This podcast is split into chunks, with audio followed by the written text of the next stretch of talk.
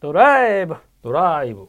네, 안녕하십니까. 2018년 6월 14일. 네, 이 한 주는 진짜 전 세계사적으로도 그렇고 한국에서도 그렇고 아주 역사적인 사건이 있었던 한 주였습니다. 아주 뜨거웠죠. 어, 북미 정상회담, 네, 싱가포르에서 열렸고, 어, 또 선거, 국민 음. 지방자치단체 선거와 교육감 선거가 있었고, 네, 어, 첫 번째 소식입니다. 여러분 어제 개표 방송 보셨어요? 네, 봤습니다. 어, 뭘로 보셨어요? 저는 뭐 페이스북이랑 그다음에 저기 뭐야? J, 아, 다 페이스북 인터넷으로 바뀌었죠. 음. JTBC 온라인 스트리밍 뭐 네네. 그다음에 TV, SBS 예, 네네. 그렇게 지상파는 그렇게 봤습니다. 아, 저는 개표 방송을 딱 보려고 했는데 네. 저희 바깥어른께서 소파에 누우셔가지고 드라마를 보고 계시더라고요. 건드리지 마. 네. 이렇게, 이렇게 하셨군요, 또. 아, 그러다 보니까 어쩔 수 없이 인터넷으로 인터넷으로 이거는 스마트폰 보다가 눈이 침침해가지고 어, 저희, 어 PC를 보다가 시- 순간적으로 아 인터넷을 보는 사람 한몇 명이나 될까 해가지고 조사를 해봤어요. 이야, 아. 도 기자님 또 네. 찾아가는 도 기자. 예, 그러니까 그 그러다가 어 구글 구글 스프레드 시트를 이용해서 네. 어, 어? 이, 근데 이거는 정확한 시점이 아니에요. 음, 음. 그러니까 그, 그 개표하는 6시 네네. 전후로 몇 명이 들어와 있는지부터 보고 그러니까 5시 반부터 실지는 애널리틱으로 8시 반까지 뭘로 하셨어요? 애널리틱이 아니라니까요. 그냥 브라우저 창을 다 열어 놓고 아, 몇 명 보는지 몇 명씩 그- 보는지만 이렇게 딱딱 한 아, 거야. 아, 그 짧은 시간에. 이야. 아, 그래서 약간 이제 멋있다. 좀 바뀌기도 바뀌기도 하고 네. 왜냐면 인터페이스도 좀 다르고 근데 음, 근데 봤는데 어, 네이버 뉴스하고 음, 네이버 앱 음, 음, 그다음에 다음 뉴스하고 다음 앱 음, 그다음에 카카오 TV 음. 그다음에 유튜브, 페이스북. 근데 이게 다음 뉴스하고 카카오 TV하고 또 다르더라고요. 음, 음, 숫자가 달라. 음, 음, 서비스도 좀 다른 것 같아요. 그러니까 음, 음. 메인에서 보여주는 그러니까 다음 같은 카카오는 다음 사이트에서 보여주는 그 방송사들 거하고 음, 음. 자기네 카카오 TV에 들어와 있는 방송사들 거하고는 집계가 달랐어요. 따로 따로 따로요. 네. 따로 따로. 그리고 네이버 뉴스 같은 경우는 그 생방송하는 미디어들이 일단 다 떠 있어요. 음, 음. 모바일 앱에서는. 그렇죠. 근데 대신 그 유선 PC 화면에서는 음, 음. 다떠 있지는 않고 음. 로그인하진 저는 않았으니까 음, 음, 음. 그러니까 뭐, 뭐 뉴스 사이트 어, 음. 상단에 뭐 이렇게 슬라이드처럼 넘기게 KBS부터 음. 나와요 시작을 그렇게 보니까 어 난 KBS가 메인에 떠 있으니까 음. 유리하겠다 첫 번째 나오니까 근데 순서가 KBS, MBC, SBS, JTBC, TV조선, 채널A, MBN, YTN, 연합뉴스 TV 그리고 저 처음 봤어요 한국 선거 방송이라고 했어요 네네네. 이게 중앙선거관리위원회에서 하는 방송이더라고요 네네. 그 대략 하나, 둘, 셋, 넷, 다섯, 여섯, 일곱, 여덟, 아홉, 열 개 정도 방송 공중파로 이렇게 내보내고 있었거든요. 지역 방송은 하진 않았고요. 네네. 근데 재미난 게 뭐냐면 진짜 네이버에 있는 네이버 TV에서 이제 서비스를 하거든요. 네. 와, JTBC가 일십 백, 천만, 십만, 백, 180만에 들어와 있어. 그래서 내가 깜짝 놀랐어요. 이거 잘못된 줄 알고. 실시간 라이브군요. 아, 그러니까. 근데 KBS는 1735명. MBC가 그나마 3만 9천. 음. SBS가 1826. 근데 JTBC가 180만이에요. 근데 내가 잘못 적은 거 아니야? 걔도 몇 번 확인했어. 그래서 진짜였고 더 놀라운 사실. TV조선이 5만 5만에 5만. 이야. 그리고 채널A도 16,000. 음. 되게 웃겨. 네이버에 뭐 기울어지는 운동장이다 이런 게 있었는데 오히려 TV조선하고 채널A 그다음에 MBN 18,000. 이거 보세요. 그 TV조선이 5만이라고 했잖아요. 근데 보세요. MBC가 39,000, KBS가 1,700, SBS가 1,800이었다니까. 음. 그러니까 어, 종편들이 이 활용을 잘했다라고 볼 수 있는 거야. 그렇죠. 그동안의 관계를 음, 음, 음. 그나마라. 음. 그 다음에 MBC가 네이버 뉴스에서는 뭐 채널A나 MBN보다는 앞섰고, 근데 TV조선은 약했다. 연합은 한 2만 3천, YTN은 거의 없었어요. 음, 음. 14명 정도 있었고, 제가 보는 시점에. 그래서 합쳐 보면 네이버 뉴스 정도가 어, 196만이야. 근데 엄청 커 보이지만 실제 이 상당 부분에는 JTBC 몫이었다. 그렇죠. 90% 이상, 네. 90몇 프로 이상이다. 네네. JTBC. 그 다음 뉴스에서는 종편은 서비스를 안 하더라고요. 네네. 근데 다 천 단위나 만 단위예요. 음, 18,000 음, 뭐 음, MBC. 음. 근데 KBS만 일시백 천만 십만. 그 13만 명이에요. 13만 음, 음, 2천. 근데 이게 왜 그런 것 같더니 아 다음은 그냥 나오는 대로 보는 것 같아요. 그 음. 왜냐면 처음에가 화면이 떠 있는 화면이 KBS 거였거든요. 저기 하면 그냥 예, 그러니까 딱 들어가면 거. 예. KBS 이게 순서대로 되어 있어요. 음, 음, 음, 음. KBS, 뭐 SBS, JTBC, 뭐 MBC 이런 스타일로. 그러다 보니까 아 얘네는 근데 그 상황을 제가 어디서 또 봤냐면 카카오 TV에서도 유독 KBS만 13만 명 나왔고 음, 나머지가 뭐 17,000, 18,000, 19,000 정도 였었어요. 음, 음. 그거 보고 나서 아 이게 네이버 뉴스에 180만이 JTBC에 몰렸다는 건 음, 진짜 그쪽에 관심이 많이 있어요. 음. 그러니까 JTBC라는 어떤 채널에 대한 어떤 신뢰도 아, 이런 거를? 네이버는 네이버 쪽 을 사용하고 있는 그 국민들이라든가 이런 분들은 신뢰도 자기가 찾아서 보는 거예요. 인터페이스 상관없이. 음, 음, 근데 다음하고 카카오 TV의 뉴스를 시청하는 소비자들은 음. 그거 그 브랜드에 대한 충성도는 거의 없다고 보고요. 그냥 음, 먼저 음. 튼걸 봐. 그러니까 제가 이제 그 얘기를 했거든요. 아, 이 카카오 TV나 다음한테는 나머지 언론사가 항의할 필요가 있다. 음, 왜 KBS 인터페이스가 메인으로 떠가지고 먼저 나오게 해놨냐. 음. 순서대로 바꿔달라. 라거나 이런 게 필요했고, 어, 유튜브가 좀, 그래서 JTBC가 이제 워낙 많이 하니까, 근데 의외로, 어, JTBC는 17,000밖에 안 됐어요. 음, 음, 음. 근데 왜냐면 제가 그 남, 북미 정상회담 할 때는 엄청 높았거든요. 네. 시청자 수들이 막. 음. 근데 일단 여기만 17,000. 그 나머지는 거의 천 단위였어요. 근데 음. MBC하고 SBS는 일단 뭐 8,000에서 7,000. 음. 그나마 요 회사들이 좀 잘했고, 아, 또 페이스북 봤거든요. 또 페이스북 하나씩 다 뉴스 들어가서 봤는데, 야, 진짜. 페이스북은 이 언론사들 다 합쳐서 1,500이에요. 음. 그러니까, 근데 1,500 중에 JTBC만 1,100이야. 어, 근데 제가 이걸 써놓고 나서, 그러니까 페이스, 그러니까 이 시점이 그래도 6시고 다 퇴근하고 휴일이었으니까 아마 TV 시청을 많이 했겠죠. 음, 음, 음. 그래서 뭐 넬, 닐슨인가? 넬슨? 네, 네. 닐슨. 닐슨, 닐슨. 네, 닐슨. 닐슨이 이제 그 시청자 조사한 거에 대해서 어 저기 이정환 미디어 오늘 저기 대표가 네. 올려놓긴 했어요. 음. 나중에 한번 보시면 근데 KBS가 압도적으로 근데 시청자 수로 봤을 때는 음. 되게 앞서 있었고 음. 그런 것들이 나왔죠. 큰 이벤트였으니까. 근데 아마 소셜이 상대적으로 좀 그나마 유튜브하고 페이스북 소셜 라이브가 좀 떨어졌던 이유는 음. 일단 TV 시청을 많이 했다는 거. 그쵸. 네, 근데 아이러니한 건 평상시 네이버 TV가 이렇게 강력하지 않았거든요. 유튜브나 이렇게 강력했는데 음.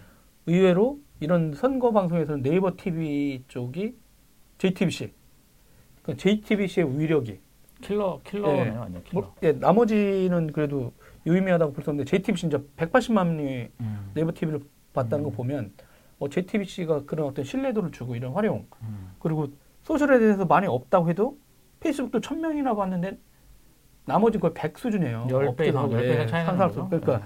아 JTBC가 뉴스 쪽에서는, 뉴스룸 쪽에서는 뭐, 네네 엄청나게 많이 소셜 브랜드. 쪽에 관한은 타의 주장을 브랜드 파워가 부여하고 뭐. 있구나. 그리고 네이버 TV에서는 강력한 음. 어떤 팬심들을 어, 보여주고 있다 이런 생각이 들었고 어, 의외로 어, 다음이나 그 카카오 TV가 그런 자기네 방송 이런 것도 있는데도 불구하고 이게 180만까지 끌어들인 거 있잖아요. 네네네. 그 모바일 시대인데도 불구하고 카카오가 메신저에서는 1등이었는데 음. 오히려 그런 서비스라든가 이런 거에 대해서는 그거를 장악하지 못한 게 좀 아이러니해 보이기도 해요. 음.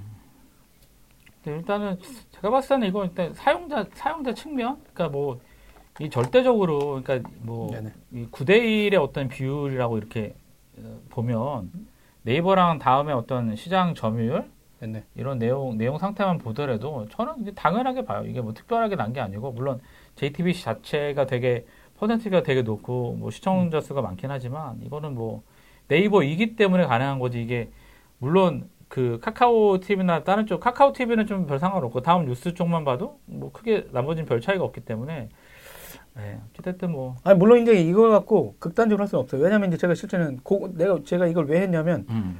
그 트럼프 방송할 때는 그 체크를 안 한 거예요, 제가. 아, 안타깝네. 아 근데 왜냐면 그때 출근한 시간이었잖아요. 음, 맞아요, 맞아요. 평일이었고. 그러니까 음. 이거는 그 예고된 6시 이후에 사람들이 많이 기다리고 있고 선거를 음. 끝내놓고 기다리고 있다 보니까 당연히 TV가 상당 부분 많이 보는 상황에서 음. 시작된 소셜 방송이라 음, 음, 음. 이게 나중에도 이제 계속 이런 게 누가 연구를 하면 되게 재미난 게 될 것 같아요. 음, 그러니까 음, 음. 그거 하고 그러니까 저, 점심 시간 내지는 출근했던 많은 상당 부분이 평일에 음. 큰빅 이벤트가 열어졌을 때 그때도 과연 이러한 건지.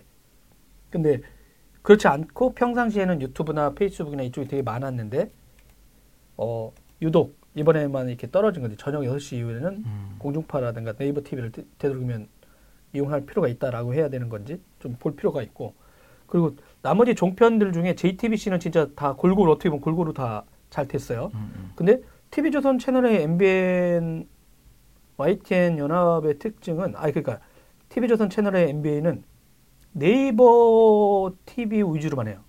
음, 음. 그 유튜브도 있긴 해요. 유튜브도 있기도 한데 페이스북은 거의 안 하고 있고요. 그러니까 이분들은 네이버 뉴스나 유튜브만 활용하고 다음이나 카카오를 잘 활용하지 않는다. 채널이 없었어요. 라이브로 하는.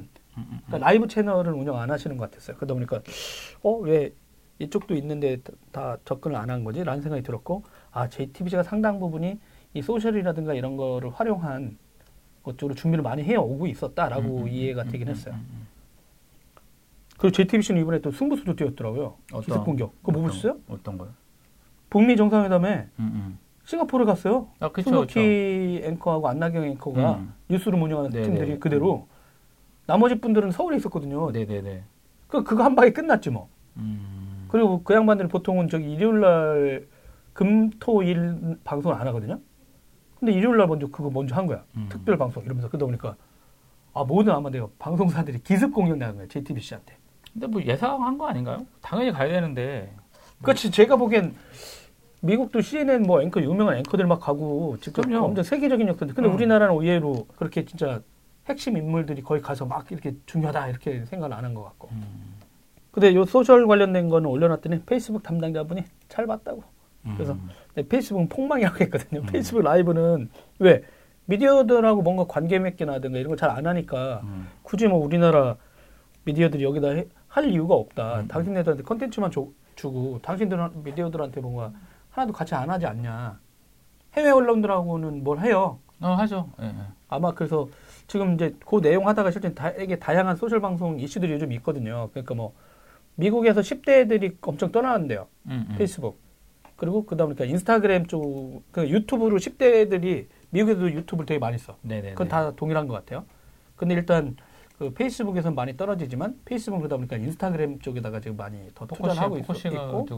거기서 또 라이브 기능이 또 들어가 있고 그러다 보니까 음. 이제 페이스북은 떨어지고 있지만 그쪽에서 하고 있고 그렇지만 자기들 또 페이스북엔 뭔가 영상 사이트로 만들려고 네. 하는 광고 시장도 오늘 크니까요. 그렇게 가고 있는데 이 빅 이벤트들이 이제 어떻게 소셜이라든가 포탈 이런 서비스 업체들하고 결합해서 즐길지 한번 보시면 되고 왜 또 이 이 주제를 잡았냐면 또 월드컵이 시작해요. 그 소셜이라든가 포탈 이런 걸 통해 가지고 한번 네.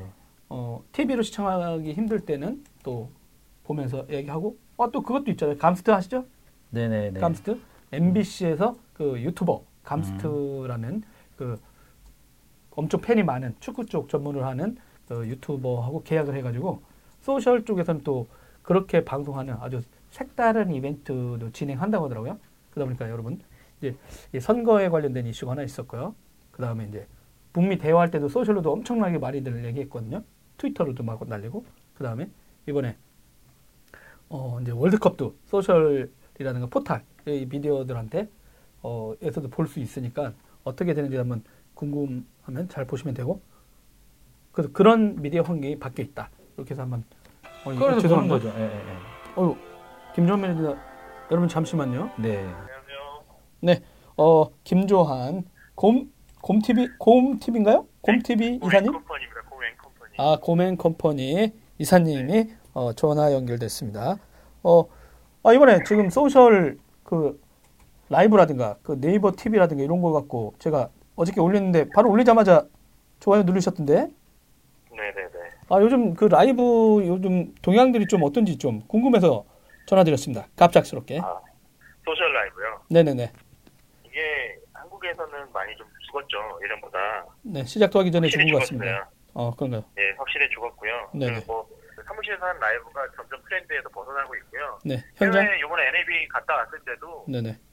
거기서 얘기하는 게 멀티 플랫폼 이 음. 자체다. 네네. 그것과 그 다음에 실제로 돌아다니면서 하는 여러 가지 방송 기술보다 더 그러니까 일단 소셜 라이브는 디지털 방송의 거의 최끝단이에요. 무슨 어. 얘기냐면 TV 방송보다 더 재밌어야 되고 TV 방송보다 더 다이나믹해야 된다. 네네. 그러니까 그게 결국 밀레니얼 이 네네. 방송을 보는 사람이 30대 40대가 아니라 네네. 밀레니얼 혹은 Z generation들이 보려면 더 신선하고 재밌고 충격적이어야 된다라는 걸 되게 강조를 하더라고요. 아, 되도록 또 현장 중심으로 가라는 얘기네요. 그렇죠. 예, 네네네. 그렇게 되지 않고서는 네.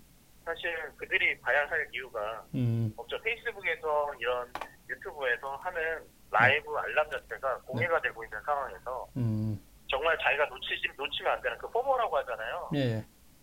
그 내가 fear of missing. 그러니까 내가 그- 이걸 놓치면 뭔가 문제가 걱정 문제 생기는 거 아니야? 놓치는 음. 거 아니야라는 그런 생각이 들 수 있는 네. 그런 콘텐츠들을 계속 발굴해야 된다는 게 중요한 것 같아요. 아, 아, 근데 제가 어저께 그, 뭐야. 그냥 이번에 그, 이거는 이제 6시 이후에 이제 개표 방송이니까 뭐, 그 이거 직접적으로 비교할 수는 없는데, 네. 그 JTBC가 네이버 TV에서 거의 180만이었어요. 네네네. 그 나머지 업체들은 안 그랬거든요. 네. 어, 그 현상을 어떻게 읽어낼 수 있어요? 그 수치가 그렇게 어떻게 나와요? 김전 매니저님? 네네. brand perception인데요. 네네. 뭐냐면 자기가 디지털로 지금까지 봤을 때 네. 예를 들면 몇 번의 라이브를 봤잖아요. 네네. 그 뉴스를 네이버로 봤을 때는 네. 자기가 JTBC가 제일 좋았다라는 경험들. 그러니까 이거는 기존 데이터들 뽑아보셔도 비슷할 거예요. 꼭 그 개표가 아니라 음, 요즘 그- 그 개표 방송에서 재미를 느끼고 싶으셨던 방- 사람들은 TV에서 SBS를 봤을 거예요. 네. 그렇죠. SBS 되게 웃겼어요. 네, 근데 모바일에서 네. 내가 지금까지 뉴스를 봤던 경험들은 네. JTBC가 제일 좋았던 거죠. 음, 그런 것들을 생각이 무시 못해요. 예를 들면 갑자기 예전에도 우리 그 미국 미국 대선에서도 얘기 나왔잖아요. 갑자기 모르던 네. 예를 들면 디지털에서 굉장히 boom up됐던 social 업체가 네. 라이브를 했는데 아무도 안 봤어요. 음, 근데 그 MBC 뉴스나 ABC 뉴스는 생각보다 많이 봤어요. 왜냐면 그것 걔네들은 예전에도 그런 방송들 개표나 아니면 이런 라이브 뉴스들을 많이 해왔고 네. 시청자들이 그걸 많이 보는 경험들이 있었거든요. 음, 그러니까 뭔가 갑자기 우리 요금도 잘할 건데 많이 들어올 거야라고 생각하는 거는 잘못된 생각이라는 거죠. 아. 알겠습니다. 어, 여기 또, 모처럼 갑작스러운 방송에 멘트 감사하고. 요즘 어떻게, 근황이 어떠신가요? 요즘 책 내느라고 또 다시, 뭐, 세미나 준비하시라고. 끝났고요. 끝났고요. 아, 네. 다 기록했나요, 이제? 네, 거의 다 끝냈고요. 저기 아. 오늘 저녁 어디 계신지 알려주시면 가겠습니다. 어, 우리 을지로에 있습니다. 아, 네, 갈게요. 네, 이따 네. 뵐게요. 네, 알겠습니다. 아, 고맙습니다. 네. 네. 아, 네. 하지만 이렇게 갑작스러운 전화 연결 고맙습니다. 어, 요거 앞으로 예전에 하다가 말았는 건데 각 전문가들한테 5분 전화면 됐다는 거. 요거 한번 해볼까요? 재밌습니다. 여튼 이번에 그 지방자치단체와 교육감 선거에 그 그냥 웹을 웹을 통한 social 방송의 최고의 승자는 네이버였다는 사실. 그리고 거기에 JTBC가 네이버의 TV에 180만을 모으면서 강력하게 1등했다는 소식. 네, 네이버 화이팅! 네이버 TV 화이팅! 네, 저희들도 지금 구독자 200명 돌파했습니다. 보도자료 좀 보내주세요. 받고 싶어요. 네, 죄송합니다. 네이버 TV 화이팅. 네. 어. 어, 두 번째 뉴스입니다. 이건 이제 안 다룰래 안 다룰 수 없는 뉴스죠. 네. 암호화폐 코인레일이 어, 해커들한테 해킹을 당해서 400억 원 가량을 털렸다. 아, 비트코인 전문 기자 입장에 보시기에 거래 아니 거래 전문 블록체인 전문가라 주세요. 네. 비트코인 전문. 아 네. 블록체인 거래 전문가 입장에서 보시면 이 사건 어떤 일입니까? 아 이게 뭐 그러니까 사실은 그 여기 코인레일 자체가 한 10위권 정도 돼요. 그러니까 네네. 저희 넘버 4, 넘버 5 정도 규모가 안 되기 때문에 그 분들은 이제 어, 블록체인 협회에 가입이 되어 있는 곳들이 있거든요. 그러니까 네. 뭐한 20여 세, 20여 개 사가 가입이 되어 있는데 여기 보면은 암호화폐 거래 사이트들이 블록체인 협회에서 이제 거래 사이트들끼리는 암호화폐 70% 이상을 이제 cold wallet에 보관하도록 강제하고 있어요. 음, 이제 이제 cold wallet은 cold wallet이 뭐예요?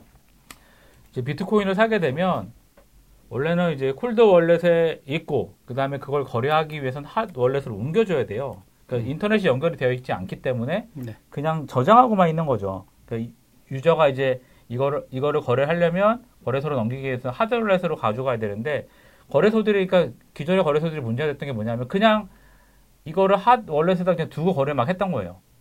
원칙적으로. 근데 이제 핫 월렛에 이제 넣게 되면 해킹이나 이런 게 좀 약간 취약한 부분이 있거든요. 네. 근데 이제 결국에는 어, 코인레일 같은 경우들은 그러니까 원래는 이제 그 비트코인 같은 거 거래를 하려면 시간이 좀 걸리잖아요. delay. 근데 실시간으로 거래를 시키려면 당연히 hot wallet에 있어야 되고 그것도 더 빨리 거래시키려면 아예 그냥 거래만 해 수익이 난 거 우리가 챙겨줄게 이런 식으로 하고 나중에 정리만 해주면 되거든요. 실제적으로는 네. 정상상으로는 실제로 그렇게 하고 있는 상황, 상황이기 때문에 근데 이제 어찌됐든 여기서 이제 문제가 된 건 뭐냐면 어 블록체인 협회에 속해 있지가 않아요. 그러기 때문에 어 그 코인레일이 예, 코인레일은 블록체인 협회에 속해 있지도 않고 그러기 때문에 강제하지도 않았을 뿐더러 더군다나 이제 음, 자기네들이 이제 워낙 그 뭐라 그래야 되나 이게 이제 중소거래소들이 이제 실명제 거래 도입을 했잖아요. 그래서 네네. 은행들의 입출금 계좌를 못, 못 받았어요. 그래서 신규 자금이랑 이런 게 안 되니까 기존에 있던 것만 가지고 계속 거래를 하게 되잖아요. 사용자들이. 네. 그러기 때문에 이제 어 그 더 이상 이제 추가 유입도 없고 그러니까 보안에 관련돼서 비용을 쓸 부분이 없는 거죠. 네. 그래서 어떤 비용상의 좀 어, 중소거래 업체들은 그 투자할 여력이 사실은 많이 없다. 왜냐하면은 옛날만큼 거래가 많이 일어나는 것도 아니고 거래 수수료도 줄어드는 상황이고 그리고 그 별도의 어떤 실명 계좌 전환을 못 받고 있기 때문에 하여튼 그런 부분들이 있어요. 근데 이제 문제가 뭐냐면 여기가 이제 그 사고 10일 전에 그 손해보험에 대한 이게 약관을 뭔가 네. 음모론적 얘기도 나오는데 네, 그 셀킹이다 이런 얘기가 지금 많이 나오고 있어요. 그래서 지금 네. 어쨌든 키사나 여기서 조사를 받고 경찰에서 조사를 하고 있는데 네네. 어쨌든 뭐 결과적으로는 뭐 여지껏 피해 보상을 제대로 받은 적이 없어요. 문제 뭐냐면 작년에 이제 발생했던 유빗 뭐 야, 야피안 같은 경우도 172억, 그다음에 뭐 UBC 172억이었고 야피안이 이제 55억, 빗썸도 40억 정도, 코인이지가 21억, 코인레이 400억인데 이제 문제 뭐냐면 네. 코인레일이 일단 손해보험을 그 손해보험을 이제 어 이제 배상을 하게끔 배상 약관이 있는데 그걸 삭제했어요. 왜냐하면은 공정거래위원회에서 배상은 현물로 해야지 그 암호화폐로 안 된다 이런 식으로 해서 근데 그거를 이제 하겠다고 하겠 하고서 하는 와중에 삭제를 한 상태에서 새로 그 업데이트 안 된 상황에서 이 사고가 당한 거죠. 네. 근데 문제는 뭐냐면 코인레인이 자본금이 천만 원밖에 안 돼요. 거래소가 어, 지금 거래소 기준이 없나요? 없어요. 그냥 정부 그냥- 여전히 손 놓고 있는 건가요? 네, 전자상거래 거래 업체이기 어. 때문에 그러니까 좀 어떻게 보면 규제 사각지대에 들어가 있는 상황인데 여전히 어쨌든 계속 이 금액이 커지고 있어서 좀, 좀 우려스럽게 보고 있고 그래서 이용자들 입장에서는 아 더 이상 이제 국내 거래소 못 믿겠다. 예, 제가 음. 늘상 말했지만 해외 거래소 가라. 그리고 실제로 코인 그러니까 생각을 해야 될 게 코인 거래를 해서 돈을 벌겠다고 하시는 분들은 해외 거래소들이 충분히 어, 잘 그 한국어 서비스도 하고 있고 하기 때문에 네네. 예, 저는 좀 그렇게 가는 것도 나쁘지 않다고 보고 있고요. 어찌됐든 이 덕에 가상화폐가 한, 어, 암호화폐 이제 비트코인 가격 같은 게 한 10% 이상 떨어졌어요. 네, 쉽 떨어진다는데 거셨나요? 어, 두 개 다 걸려 있죠. 아, 예. 근데 제 예상보다 더 떨어져서 오. 어, 마이너스 되어 있는 상황이긴 한데 어쨌든 어이구 이런. 뭐 상관없고 어쨌든 뭐 그 이제 거래소 업, 업체 블록체인 협회에서는 뭐 지금 그 거래소들 말고 신규 거래소들이 계속 많이 들어오고 있어요. 중국계 자본으로 해서 네네. 되게 많이 들어오고 있는데 검증이 안 된 신생 업체들을 이용할 경우에는 좀 주의를 필요하다. 그러니까 왜 이것들을 이용하면 하냐면 그러니까 ICO는 금지되어 있는 나라인데 거래소 만드는 거는 이게 자유스럽죠. 천만 원만 있으면 돼. 천만 원. 근데 되게 아이러니하네요. 되게 재밌잖아요. 나 천만 원 내고 만들었어요. 그래서 거래를 하고 비트코인 있는 거를 대충 몇천 원 거래를 하니까 몇천억을 불려놓은 상황에서 아 어딘가에 누군가한테 야 이것 좀 해킹해줘. 와, 거래는 몇 천억씩 되는데 자본금이 천만 원이면 진짜 되게 그쵸. 그, 그니까 뭐 증권 예탁원, 가- 증권 같은 경우는 뭐 예탁원, 근데 뭐 증권도 마찬가지. 뭐 공매도 계속 치고 허수로 음. 치고 있으니까 어찌 됐든 뭐 지금 중소거래 업체들은 상당히 좀 문제가 많아요. 코인데스 같은 경우도 사기 횡령 혐의로 어, 이제 뭐 구속이 된 상황이고 저희들 거긴 알죠. 네, 좀 알고 있죠. 네, 어찌됐든. 저희들 너무- 취재했던 곳이죠. 네, 너무 많이 있어요. 그러니까 뭐 보안 솔루션 구축이라든가 여러 가지 문제들이 많기 때문에 뭐 굳이 국내에 있어야 되나? 뭐 이런 생각이 저는 좀 음. 들어요. 그러니까 결국에는 비트코인을 보유할 건지 보유하지 근데 않... 왜이 보안 문제가 그렇게 계속해서 날까요? 아, 그러니까 보시기에 음, 그러니까 거래 방- 기준이 지금 거래소 기준이 없어서 그런 거죠? 기준 아니 기준 그러니까 블록체인 협회에서 자체적으로 하고 있는 기준은 있는데, 그러니까, 아 정부가 지금 강제한 어떤 기준들은 아직 없는. 네, 그러니까 핫 월렛이 30%인데 30, 네. 핫 월렛을 다 털린다. 그러니까 보안 규정 같은 은행 같은 경우들은 보안 규정을 만들어 놓고 있고 네네. 거기에서 철저하게 검증을 받고 있는데 거래소들은 그렇지 않고 거래소들 입장에서도 어, 우리 검증 좀 해달라고 이렇게 얘기하는데 여기는 정상적으로 인정을 못 받고 있잖아요. 그러니까 정부에서는 여기는 우리 대상이 아닌데 음. 대상이 아니라고 해서 우린 검증을 할 검증을 하는 순간 하다가 사고가 터지면 누군가 또 책임져야 되잖아요. 아니 사업자들이 책임지게 만들어야죠. 지금 자꾸 이제 사업자들이 책임을 안 지잖아요. 아니 그러니까 우리나라 이제 보안 문제들이 이제 그동안의 문제가 계속 됐던 거는 그 공인인증서라든가 이 얘기가 갑자기 튀어나오긴 하지만 그렇죠. 그 죄송합니다. 그게 자꾸 사용자들한 과실로 떨궈 놓은 거거든요. 음, 음, 음. 그러니까 사업자가 자기네가 보안을 하면 되거든요. 면피하기 위해서. 그렇죠, 그렇죠. 음, 음, 그러다 보니까 뭐 PC를 떨구든 아니면 스마트폰에다 떨궈 놓고 음. 그 그러니까 떨궈 놓은 그 폴더라든가 그거를 보호해야 되니까 그냥 액티브엑스라든가 이거 이제 연관된 또 보안 것도 소프트웨어. 쫙 밀어내고 그러다 보니까 그게 유선 환경에서 그렇게 돼 있었는데 음. 모바일 환경에서도 동일하게 하는 거고 음, 그러다 보니까 실제는 그런 불편을 해소해 가지고 음, 음, 어 그러지 않은 환경으로 만들어라 음. 이렇게도 하는 게 하나 또 있어야 되고 음. 이제 모든 금융사고의 책임은 서비스 사업자가 져야 된다 이런 얘기가 있거든요. 음. 금융권도 이제 그렇게 음, 되고 음, 있고 그러다 보니까 근데 이쪽은 이제 기준이든 아니든 간에 이게 지금 1년 넘고 나오는 문제인데도 음. 정부가 그러면 가이드를 제시하지도 않고 전자상거래인 건지 뭔지 이렇게 해가지고 하라고 해야 되잖아요. 그렇죠, 그렇죠.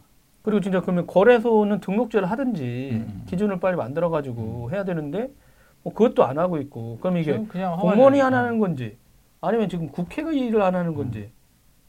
근데 제가 봤을 때는 고시만 좀 하더라도 정부 정책적으로 고시만 하더라도 충분히 올릴 수 있는 상황이기도 하고 뭐 법으로 그러니까 그렇잖아요. 국회에서 법을 제정을 해서 떨궈야지 이제 행정부가 움직이는 상황인데 국회도 놀고 있고 행정부도 놀고 있는데 행정부가 할 수 있는 최소한의 보호 조치나 뭐 다 하고 있는 거나 이런 아, 거죠. 국회도 엄청 놀았군요. 아, 그렇죠. 놀고 있는 거죠. 아무것도 안 하고 뭐, 맨날 예, 예. 그러니까 법들, 뭐 뭐. 블록체인이라든가 거래소 법들도 뭐 이런 음. 거고. 근데 이제 뭐 대법원에서도 결국 자산으로 인정이 되어 있는 상황이기 때문에 어, 그러니까 뭐 피해자들이 뭐 이런 얘기도 하더라고요. 아니 그거 뭐 정부 국가에서 불법으로 규정한 거를 왜 내가 언제 주식이 떨어지는 걸 보상하냐 이런 건데 주식이 떨어져서 보상을 하는 거랑 얘들이 그냥 있다가 자기네들 보안 문제를 해서 해외 같은 경우는 만약에 어떤 손실로 해킹으로 인해서 네네. 내 계좌가 블랭크가 되거나 비는 부분들은 은행들이 다 갚아주거든요. 사업자가 어, 사업자가 그렇죠, 다 그렇죠. 책임지는 거죠. 근데 우리나라는 이상하게 사업자들한테 책임을 지우지 않고 아무도 책임지지 않고 개인 사용자한테 니네는 왜 그 거래소를 이용했냐 이렇게 얘기하는 자체가 음, 잘못됐다는 그렇죠. 거죠. 그렇게 되면은 뭐 마찬가지 로 똑같은 거예요. 경제 생활을 하기 위해서 국내에서 돈이 안 돈다고 얘기를 하는데 그럼 해외에서 돈이 돌고 있는 상황인데 그걸 얼마만큼 국내로 GDP로 땡겨올 수 음. 땡겨오는 전략이 필요한데 그렇죠. 그런 부분도 없는 거고 그러니까 안타까우니까 어찌됐든 국내 거래소들 좀 어, 문제 많고 실제로 문제 되게 많으니까 제가 계속 이제 아, 해외 거래소 이용하라고 하는 부분들도 그 어. 제가 봐도 이게 한국에 이제 뻑하면 이제 해킹하면 근데 실제는 해커들 입장에서 보면은 진짜 이게 되게 모의감이 딱 등장한 거 아니야. 그렇죠. 근데 보통 저희들 보안도 취재하고 서비스 업체들도 만나지만 걔네들의 선의를 믿을 수는 없잖아요. 사업자가 어, 당연히 그럼요. 방어할 수 있게 만들어 놓지 않으면 그렇죠. 그렇죠. 어 당하는 건 진짜 네. 한순간이니까 그건 당연히 사업주로서 당연해야 되는데 제가 볼 때는 그러면 우리나라의 그 되게 많은 거래소가 음. 진짜 보안 전문가도 뽑아놔야 되고 음. 그더뭐 아, 일어나지 않습니까? 암호화폐를 거래하는데 정작 안에 있는 보안팀의 수준은 떨어져. 아 근데 궁금한 게 하나 있어요. 네. 암호화폐잖아요. 네, 네. 해킹 당했는데 얘네들 자기네 월렛이 없는데 어떻게 팔아요 이런 걸? 아니 비트코인이든 뭐든 이렇게 네. 암호화폐로 이제 자기네 월렛이 있잖아요. 월렛으로 넘겨주는 거예요. 자기 월렛으로 가져가는 거죠. 다른 사람 월렛으로 해서 음. 그 월렛으로 다른 거래소에서 거래가 되는 거예요. 계좌를 해킹을 했는데 여기 이 계좌에 비트코인이 400억 원어치가 있어요. 어. 이 월렛에 어. 핫 월렛에 있는 거니까 이 핫 월렛에 비밀번호까지 해킹된 건 아닐 수도 있잖아. 비밀번호까지 다 해킹이 된 거니까 이게 집단 계좌로 하나로 다 묶여 있는 아, 거죠. 묶여 있으면. 예, 개별 개별 계좌가 아니, 그러니까, 지금 이해 안 됐던 게 예, 예, 예. 아니 이거 계정 만들면 보안 비밀번호 엄청 길잖아요. 음, 음, 그러면 음, 음, 음. 야 이거 관리하는 것도 음, 어디다 잘 놔야 되잖아. 음, 그래서 저 같으면 뭐 구글 닥스라든가 그러니까 그게 문제가 뭐냐면 에버노트라든가 네, 이런 데다가 네. 어딘가 놔야 안 까먹을 수 있으니까. 음. 근데 이건 내가 갖고 있는 계좌잖아요. 관리자. 근데 은행이 털렸다 쳐요. 음, 음, 음. 그내 계좌가 털린 게 아니라 은행이 털린 거잖아요. 그렇죠, 그렇죠, 근데 은행은 그 비밀번호나 이런 걸 걔네가 갖고 있는 건 아니잖아요. 그렇죠, 그렇죠. 내가 갖고 있는데 그럼 음. 내 계좌에 들어와서 그걸 갖고 있다 그렇죠, 쳐. 그렇죠, 그렇죠. 음, 음. 근데 그거 자기는 비밀번호가 없는데 그 음, 거래를 음, 어떻게 해? 음, 음. 궁금한 게 그런 아, 거였죠. 그렇죠, 그렇죠. 그 거래 방식이 그렇게 되는 거니까 음. hot, 그러니까 cold wallet은 내가 이렇게 해서 hot wallet으로 옮겼는데, 그러니까 아. 거래 방식의 문제인 거예요. 이게 이게 음. 집단 계좌로 그냥 거래를 시켜 버리니까 이게 통으로 가는 거니까 되게 제가 보안 쪽 취재하다 보니까 어떤 일이 있었냐면 국내 보안 업체, 부- 국내 보안 소프트웨어를 이용을 하고 있으니까 요새 어떻게 하냐면은 이메일로 많이 오잖아요.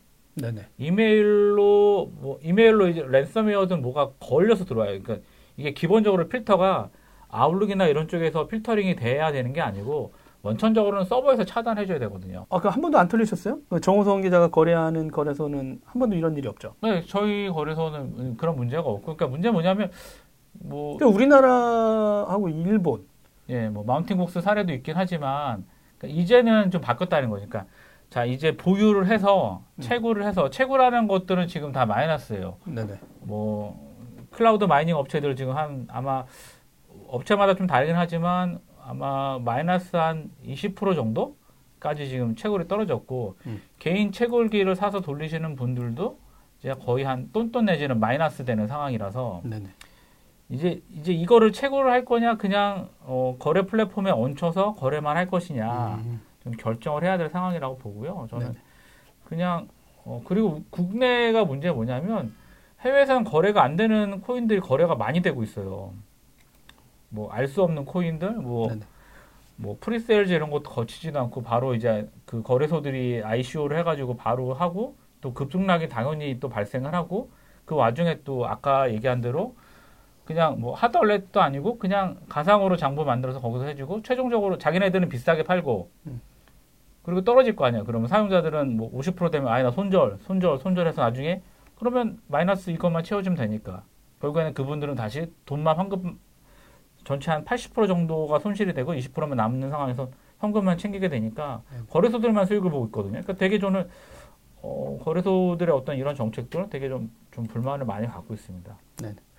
어든지 간에 뭐 정성 기자께서는 계속 그 국내 거래를 그렇게 달갑게 생각하지 않으셨죠. 사용자들한테 되게 유리하지 않은 거 위주로 되어 있으니 다른 거 위주로 좀 한번 해봐라. 막 이런 얘기를 하고 계셨는데 어, 이번에도 계속 이런 일이 계속 발생하니까 이게 진짜 아니 왜냐면 이게 매번 일이 지금 발생하잖아요. 한 주 걸러 한 번씩 거의 그 아, 네. 거래소 시장에 관련된 되게 안 좋은 일들이 계속 나다 보니까 뭐 저희들도 계속 이 그에 대해서 좀 말씀을 좀 드리고 있는데 어 진짜 도저히 보안 업계들이라든가 누가 해도 진짜 보안 투자들을 많이 안 하고 있으니까 결론은 네. 그거 아닙니까? 그렇죠.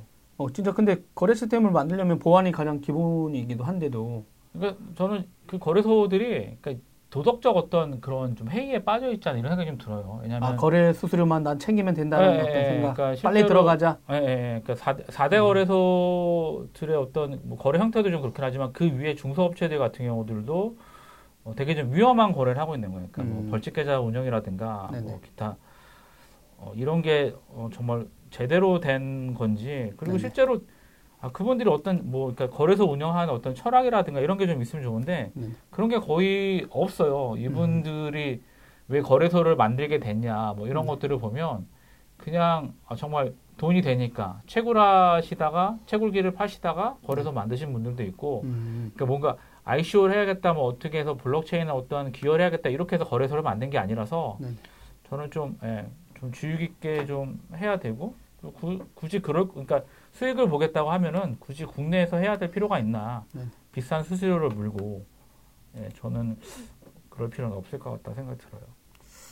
알겠습니다. 근데 뭐 이- 거기서 끝나면 되는데 뭐 이더리움 해킹 주의보까지 있다면서요 또 어, 그쵸, 예. 이것도 뭐, 뭐예요? 어, 이더리움이 이제 해킹 시도가 돼서 예, 예, 지갑을 또 이제 이 또 이더리움이 뭐 보안은 이더리움도 마찬가지로 또 완벽하진 않거든요. 음, 이제 뭐 중국에 이제 보안회사 보안회사 치우 360이라는 데가 있는데 여기서 이제 이더리움이 해킹이 돼가지고 그 약간 보안에 문제가 좀 있었던 거죠. 그러니까 실제적으로는 뭐 방화벽 설정이라든가 뭐 그런 것들을 하지 않은 상황에서 어, 그 기본적으로 클라이언트들이 갖고 있는 이더리움 플랫폼에 접근되는 사용자들이 지갑을 이제 개인적으로 개별적으로 해킹한 거라서 네. 어쨌든 뭐 그래서 결국에는 어 근데 이거는 뭐 이더리움에서는 어, 기본적으로 2015년도에 이 원래 문제가 좀 있다. 그래서 뭐 클라이언트 단의 8545 포트 저희 윈도우에서 쓰는 포트들이 있거든요. 네네. 원격 RPC 포트라고 그러는데 이것들 이것들을 실행하면 암호화된 지갑이 이제 외부에 노출이 될 수 있기 때문에 음. 이 포트들을 뭐 막거나 아니면 방화벽을 설정을 하라고 하는 얘기가 있었는데 뭐 그런 것들 하지 않았고 뭐 털, 탈, 탈취가 된 거죠 이더리움 자체가 그래서 음, 그 탈취된 게 한 2천만 달러 정도 이더리움 해킹이 된 거고 네. 어쨌든 계속적으로 뭐 개인 사용자들이든 거래소든 계속 뭐 돈이 되고 있는 상황이라서 해킹 시도는 계속 있을 거고. 네. 음, 그러니까 이거 그거죠. 아, 내 PC에 보관하든 어떤 거래소에 보관하든 간에 어떤 뭐 콜드 월렛에 가 있더라도 계속 문제가 되고 있는 상황이라서 더 이상 이제 채굴이라든가 이런 부분들은 좀 아닌 것 같아요. 그러니까 채굴에서는 계속 마이너스 난다고 뭐 계속 얘기하고 네, 있잖아요. 채굴에선 이게 정말 마이너스 나는 상황인 거고. 그리고 볼까? 얼마나 되나? 근데 진짜 계속해서 이제 뭐 믿을만한 거다라고 했는데도 그런 것들도 이렇게 이제 공격당한다고 얘기하니까 네. 전반적인 신뢰 수준들이 좀 음, 음. 계속 떨어지는 거 아닌가 이런 그렇죠, 내용들이 그렇죠. 있었던 것 같습니다. 이건 뭐 막을 수 있는 방법은 거의 없는 것 같고. 그러니까 뭐 이제 하다못해 해, 그러니까 해외 같은 경우는 이런 거죠. 이제 뭐 어, 디도스 공격이라든가 이런 거 뭐 지금 요새는 뭐 일도 아니지만 네네. 디도스, 디도스 공격 같은 게 발생을 하면 서버 거래도 안 되고 이러잖아요. 네. 그러니까 어제 같이 이렇게 또 급락을 하거나 이런 상황이 된다 그러면 또 팔지 못하고 또 계속 손실이 되는 상황인 거고 제가 체결 옵션을 걸어놔도 되게 어 그 가장 최악의 거래가 또 되어 있는 상황인 거고 좀 어떻게 어떻게 봐야 될지 잘 모르겠어요. 음. 근데 진짜 이건 뭐좀 민간 기업 입장에서는 이제 자기네들이 제대로 아마 이게 피해 보상이 액수라든가 집단 소송 같은 게 크면 이런 식으로 못 하겠죠. 그렇죠. 근데 아마 그렇죠. 계속해서 말씀하신 대로 예, 예, 그런 것들을 제대로 안 하다 보니까 예, 예. 어 그냥 맘 돈 놓고 돈 먹게 할 때 빨리 들어갔다가 우리 빠지자 이런 생각이 만연을 하다 보니까 계속해서 이런 서비스들이 지금 나오고 있는 거 아닌가 이런 생각이 듭니다. 그러니까 진짜 그렇게 했을 때도 좀 조심해야 될 텐단 말이죠. 뭐 그런 것도 있어요. 먹튀 업체들이 많이 생겨가지고 네네. 그뭐 비트코인 채굴 하는 게 지금 되게 퍼센테지가 뭐 10% 정도 ROI가 그 정도밖에 안 나오는데 그래서 음. 채굴하는 업체들도 채굴 아예 어, 안 하고 그러니까 얘들도 이제 채굴을 못 하는 거죠. 돈을 네네. 얼마만큼 deposit을 해놓고서 도기자님 해보셨잖아요. cloud mining 하는 거. 어, 사기 당했잖아요. 아니 돈을 없어졌어요. 투자, 없어졌어. 아니, 그러니까 돈을 투자 안 했으니까 사기는 아니고 그냥 그래픽. 그 하루하루 그 코인 그거 하는 게 기쁨이었는데 네, 네, 네. 네, 그 사람들한테 저는 1코인만 캐고 끝내겠다 했는데 음, 음, 음. 어느 순간 사라졌죠. 음, 음, 음. 어, 여러분 지금 드라이브 테크수다 주간 브리핑을 받고 계십니다. 6월 둘째 주입니다. 다음 뉴스는 또 뭔가요? 네 마지막 네. 이 될지 모르겠는데 일단 네. 저희 또 테슬라 얘기 잠깐 하고 가려고 해요. 테슬라. 아, 그 자율주행차. 전기자동차 만드는. 네네. 근데 진짜 한때는 막 테슬라 폭망한다고 뉴스가 막 쏟아졌었는데, 음. 폭망하고 있죠. 아, 제가 요즘 보면 네. 미디어를 신뢰해야 될지 모르겠어요. 음. 그러니까 뭐냐면 폭망한다고 했던 테슬라 안 망했잖아요 지금. 음, 안 망하고 있죠. 물론 이제 불만들은 많긴 하죠. 엄청 엄청 많은 상황이죠. 그러니까 근데 이번에 뭐또 내놨어요? 어 일단 일론 머스크가 이제 완전 자율주행을 그 기능을 갖춘 오토파일럿 시스템을 8월 중순에 업데이트할 것이라고 얘기를 했어요. 아, 이 회사가 원래 그 인텔이 인수한 모빌아이 그렇죠, 그렇죠. 그런 걸 쓰다가 안 되겠다. 이게 핵심이구나. 얘들한테 주면 안 되겠다 해서 자기네가 계속 연구한 거잖아요. 계속 연구했는데 그게 문, 그, 그 얘기도 있는데 이런 어. 얘기도 있어요. 뭐냐면 아? 모빌아이를 제품을 썼다가 사고가 터졌어요. 아, 그 당시에. 사고가 뻥 터져 가지고 안 그러니까 그. 얘기도 많은 게 도기자 음. 얘기들. 야, 이걸 썼더니 안 되겠다. 그래 갖고 모빌아이를 안, 아, 이제 못 믿겠다고 해서 이제 엔비디아로 넘어갔죠. 엔비디아랑 음. 해 가지고 이제 하고 있는 상황인 건데 계속 사고가 나고 있죠. 그 자율주행차 업계 쪽에서는 쟤네는 왜 저렇게 바보 같은 짓을 하고 있지? 뭐 이런 평가가 좀 있어요. 그냥 모빌아이하고 화재. 네, 그러니까 엔비디아랑 했던 게 패착이다. 그러니까 엔비디아 어, 엔비디아가 이 방송 들으면 sue 들어오는 거 아닙니까? 아니요, 아니요, 아니요. 정호성 뭐- 기자의 개인의 개념을. 아니요, 아니요. 이거 뭐. 뭐 자율주행 관련된 그 포럼에 가면 나와 있는 얘기니까. 어. 왜냐면은 모빌아이 쪽에 붙어 있는 쪽이 뭐 BMW, 폭스바겐, 뭐 그다음에 GM, 포드 막 이런 쪽들이라서 되게 많은 테스트가 되고 있는 상황인데 약간은 어떻게 보면은 뭐 엔비디아가 AI 쪽에서도 뭐 나름 두각을 나타내고 있지만 그래도 자율주행 쪽은 좀 아니지 않나 이런 얘기가 있어서 아 궁극적으로 그랬거든요. 그리고 모빌아이에서 2020년까지 완전 자율주행은 불가능하다 이렇게 얘기를 했어요. 음. 불가능하니까 완전 자율주행 된다고 제발 얘기 좀 하지 마라. 언론에 아. 업체들한테 그런 얘기를 했어요.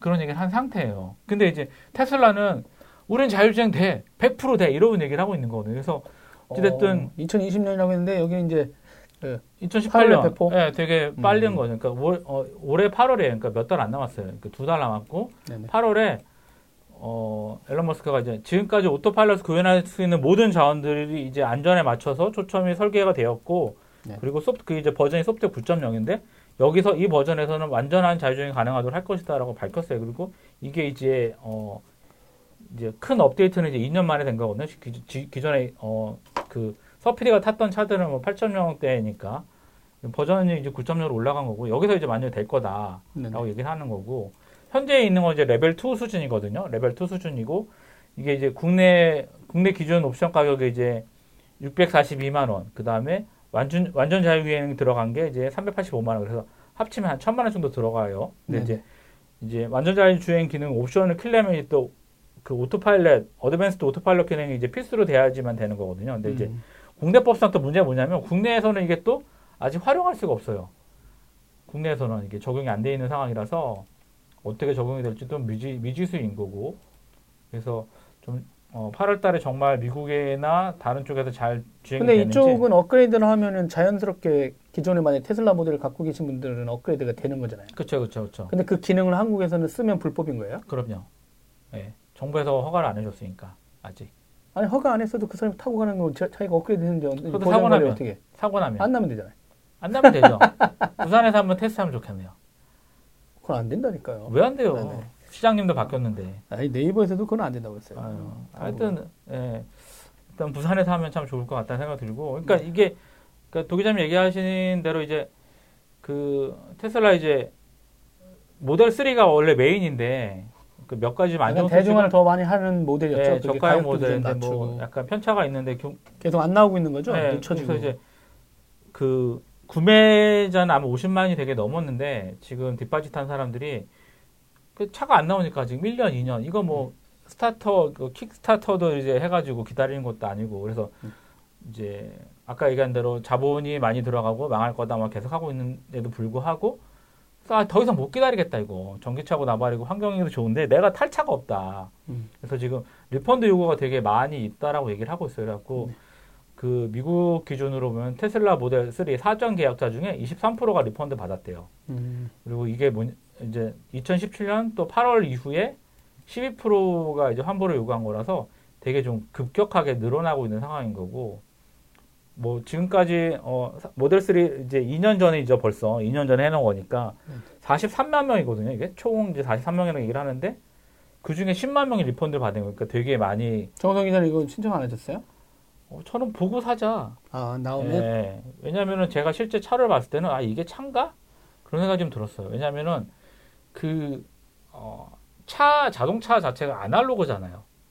아날로그 자체인데 아날로그에 디지털이 들어가는데 디지털이 너무 형편없이 들어가 있는 거죠. 오, 예, 그러니까 이게 뭐 동력 기관의 어떤 이런 부분들 성능에 대한 퍼포먼스 개인에 있는데 음. 자동차가 들어가서 운전을 하거나 아니면 뭐 시트의 어떤 착자감 뭐 이런 것들 자체가 그러니까 그냥 테슬라 사실 그 인터페이스 자체는 마음에 좋아 전 좋아하지도 않고요 개인적으로는 음. 어쨌든 그래서 뭐 예약 안 해 그랬더니 이게 독일 독일 3사 차보다 좋을지는 잘 모르겠다 뭐 아. 그런 얘기를 그 그런 했었는데. 얘기도 하시겠죠. 그 돈이면 내가 주식 투자를 해가지고 미리 먼저 벌겠다.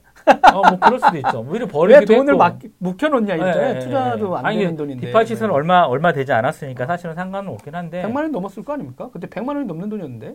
뭐 예약 천불 정도야 뭐 그쵸 그때. 도기자님 술 술값만 한 달만 안 드셔도 충분히 벌 수 있는. 어, 아니요, 저 요즘 술 안 먹고 있어요. 요즘 줄이셨나요? 어, 그 많이 많지 어, 않아요? 살이 좀 빠지셨어요. 네. 어쨌든 어제 근데 갑자기 밥을 많이 먹었어요. 괜찮아요. 오늘 또 먹으면 되죠.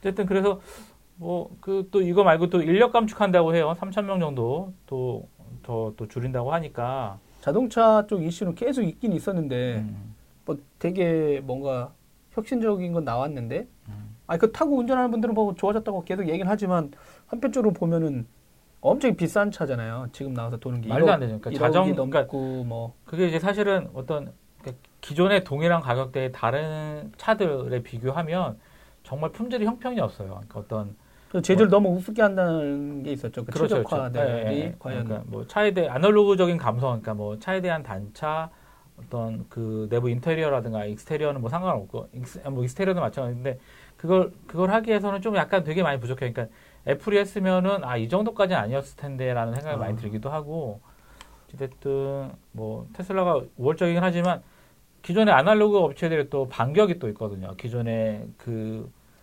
기존의 그 아날로그적인 그런 기계적인 것들을 갖고 있던 자동차 회사들이 전기차 기술은 사실은 저는 특별하다고 보진 않아요. 그러니까 뭐 자율주행 이런 거 이런 거는 좀 예외라고 치더라도 모터 기술이나 이런 것들은 사실은 조합이 가능한 거고 음. 배터리도 마찬가지인 거고 그러니까 그거를 어떻게 얼마만큼 효율적으로 해야 되느냐에 대한 부분인데 그러니까 방법이 다른 거죠. 그러니까 뭐 유럽산 유럽산 차들이 갖고 기존의 자동차 제조사들이 갖고 있던 전기차를 보는 방식과 어떤 IT 기업이 만들어서 보는 전기차를 보는 네네. 방, 그좀 약간 시선이 좀 다른데 어찌됐든 전기차의 기준으로 봤을 때는 좀 개인적으로 봤을 때 많이 아쉬웠어요. 그러니까 뭐, 뭐 1억짜리 차라고 하기에는 되게 많은 그런 좀 어떤 감성적인 품질이 되게 많이 떨어졌기 때문에 어, 저는 결코 예, 별로 땡기지가 않았어요.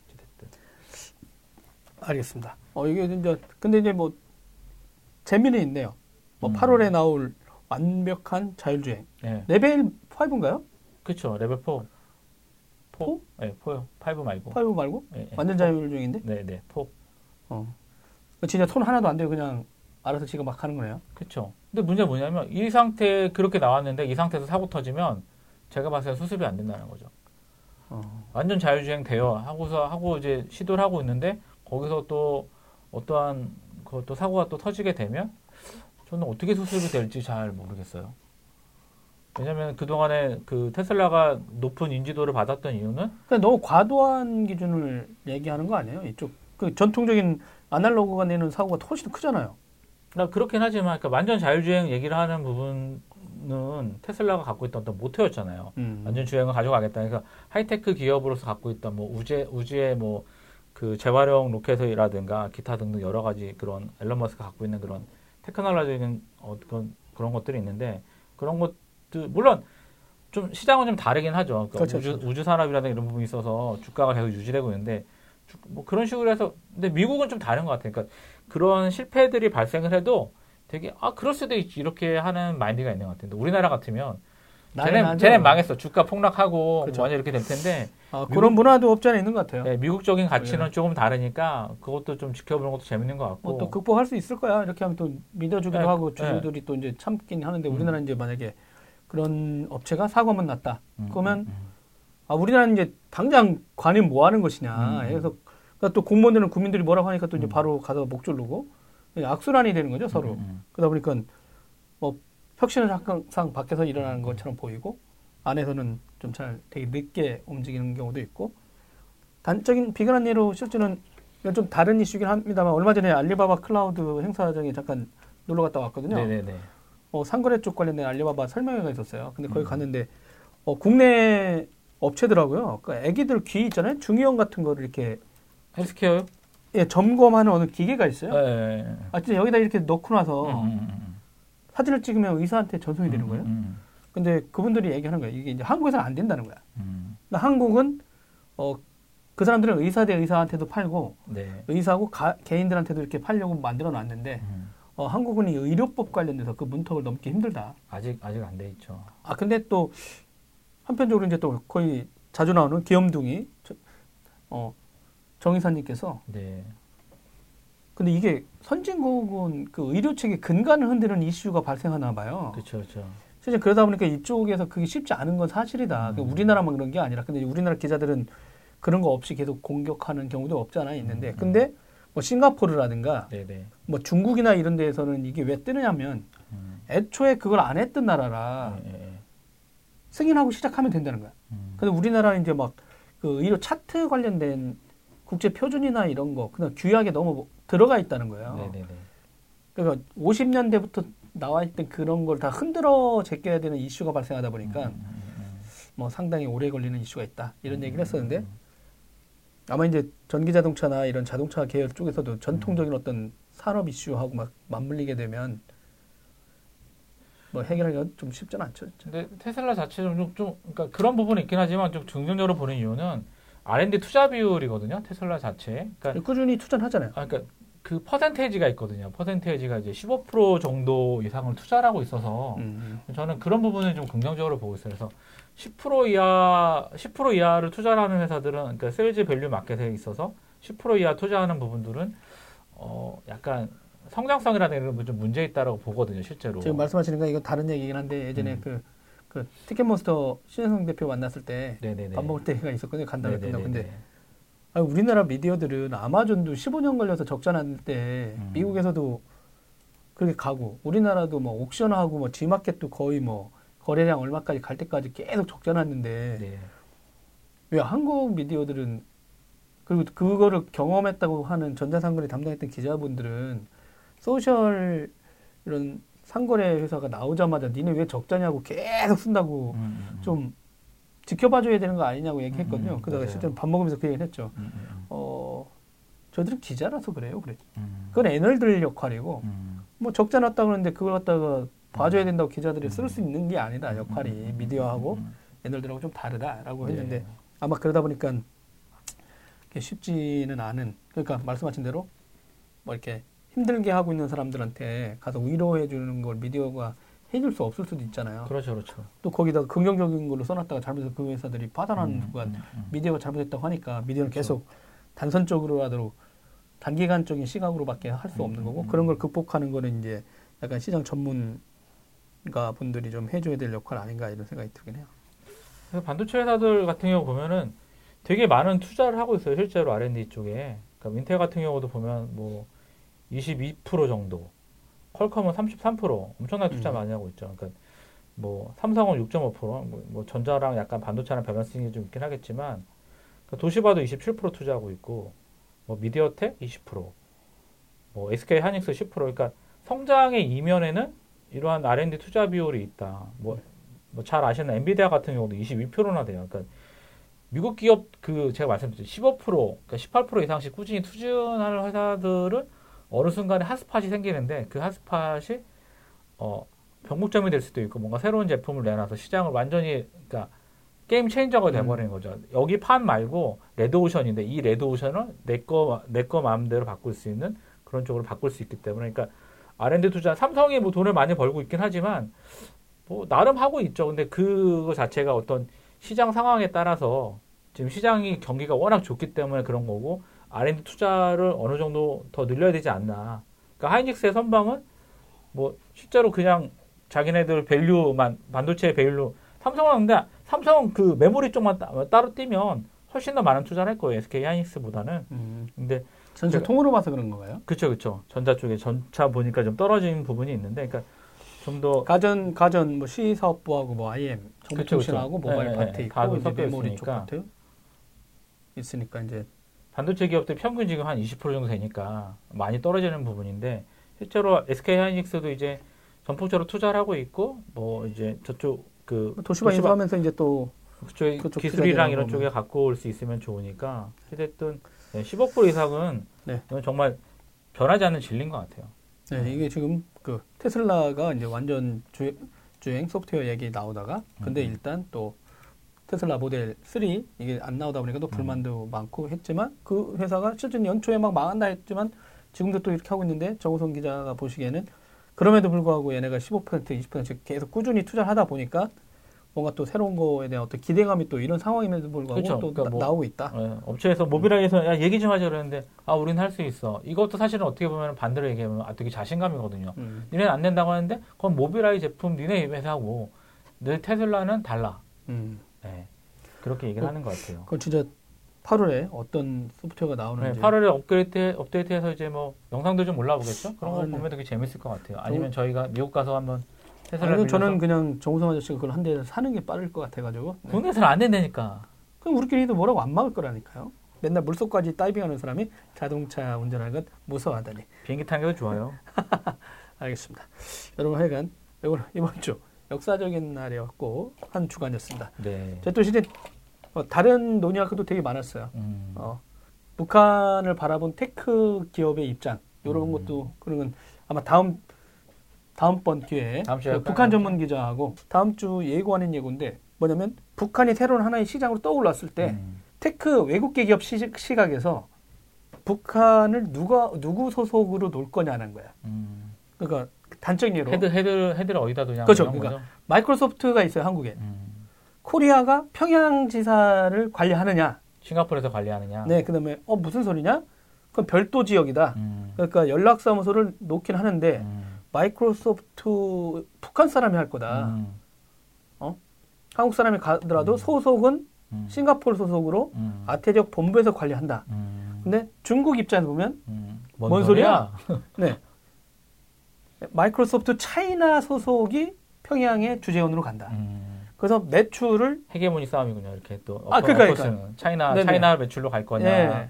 그러다 보니까 이제 그런 물밀 싸움들이 이게 하나의 시장으로 거대하게 떠올랐을 때, 그 우리나라의 가장 좋은 점은 우리나라 지사들은 자기네 소속으로 평양이나 북한 가기를 원하죠. 왜냐하면 매출이 더 늘어날 거고 천천히 그렇죠. 물론 시간이 걸리겠지만 그래야지 branch가 따로 떨어져 나올 수 있는 있잖아요. 그렇죠, 그렇죠. local에서 따로 지금 싱가포르한테 통제받고 있는데 아태 네, 지역에서 짜증나는 상황이 발생을 많이 하고 있잖아요. 그렇죠. 여기 재벌들이 많고 네. 매출이 되는데 더 커지는 거 아니에요? 아시아 아시아. 매출에 사실은 중국 네, 소프트 사업에서는 네. 네.